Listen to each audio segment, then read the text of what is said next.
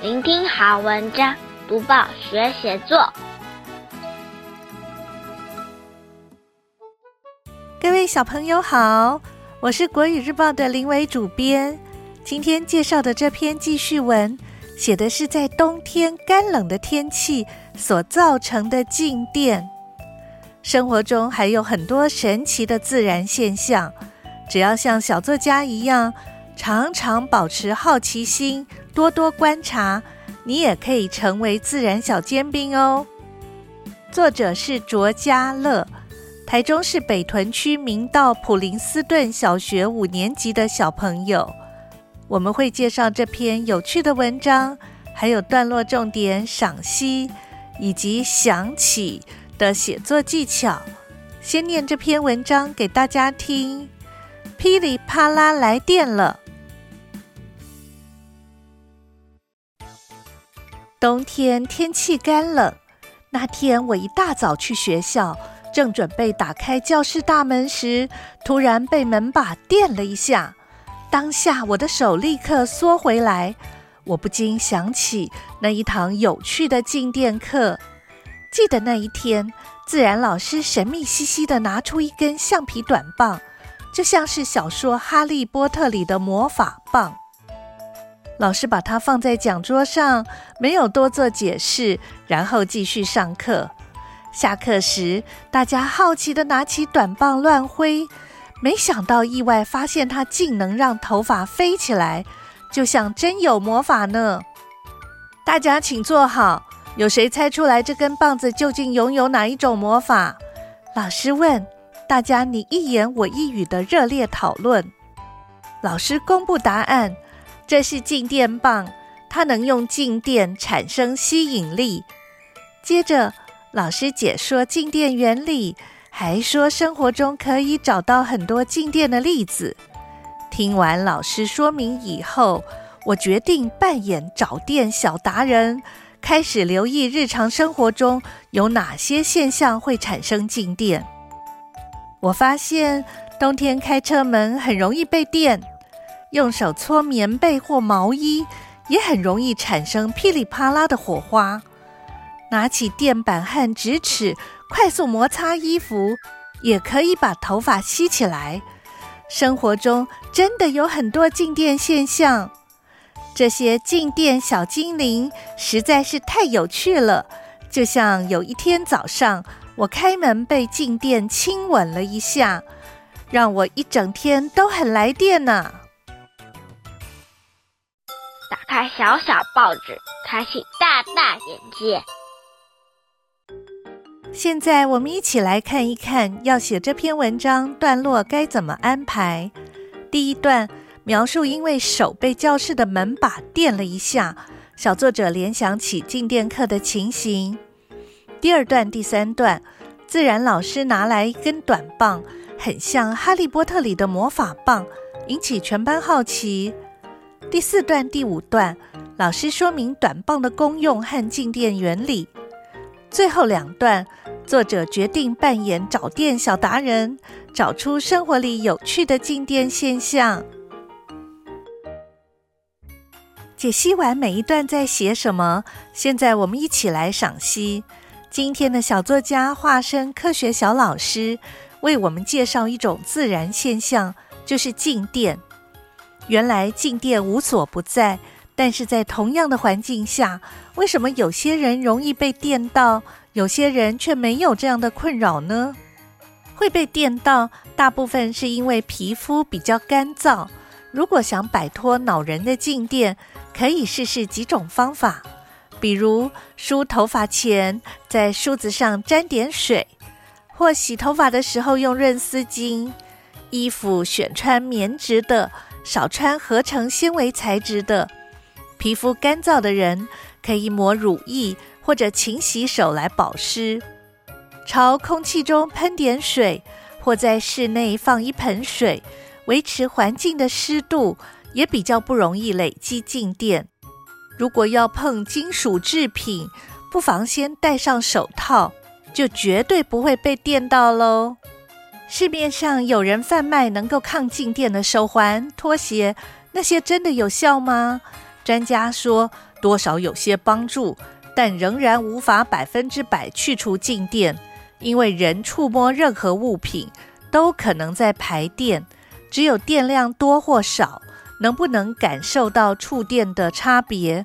所以最根本的做法还是避免让环境和皮肤变得太干燥。静电从我们身上通过，除了让我们感到疼痛、吓一大跳以外，会损害我们的健康吗？答案是不会，因为电流量很小，接触时间也短，大家不用太担心。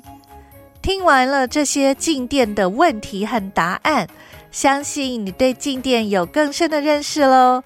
如果偶尔来电让你感到困扰，记得试试看前面提到的方法，你的身边就不会噼里啪啦响咯。多读报，多开窍；早读报，早开窍；天天读报，不怕不开窍。要跟大家说一说什么写作的小技巧呢？今天要说的是想起的写作技巧。想起某件事，想起某个人，像小作家一样想起那一堂有趣的静电课。你在老师上课的时候，或者是念书、看电影、听音乐的时候，是不是也会突然想起某件事呢？写作文其实也是一样。如果你想要跟大家分享一个主题，譬如说描写一个人，却又不晓得该如何开始的话，不妨先想一想，有没有什么和这个主题有关的小故事？先分享这个小故事，不仅可以让读者建立初步的印象，接下来你就可以好好发挥自己的主题咯。在噼里啪啦来电了当中，小作家没有劈头就告诉你静电是什么，或者是我们在上自然课的时候，老师为大家示范了静电棒，而是先和大家分享有一天早上上学的时候被教室的门把电到的事情，接着他才一一回想起有趣的静电课，老师神秘兮兮的卖关子，橡皮短棒能让头发飞起来，最后自己扮演找电小达人的故事。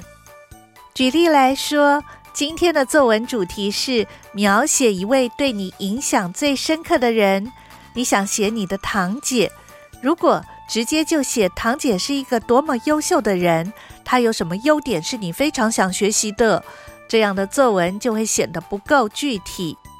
在文章的开头，先写一件你和堂姐一起发生的故事，譬如堂姐带你去看电影，在路上遇到外国人问路，堂姐不仅用流利的英语回答，还用手机 APP 为对方指路。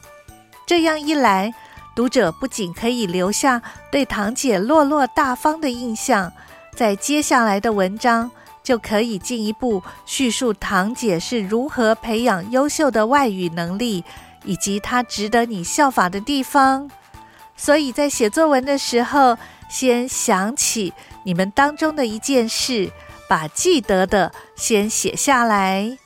在噼里啪啦来电了当中，小作家记得的是自然老师带来的橡皮短棒，让他在接下来的课堂上学习静电原理，在生活中扮演找电小达人，朝向小小科学家迈进。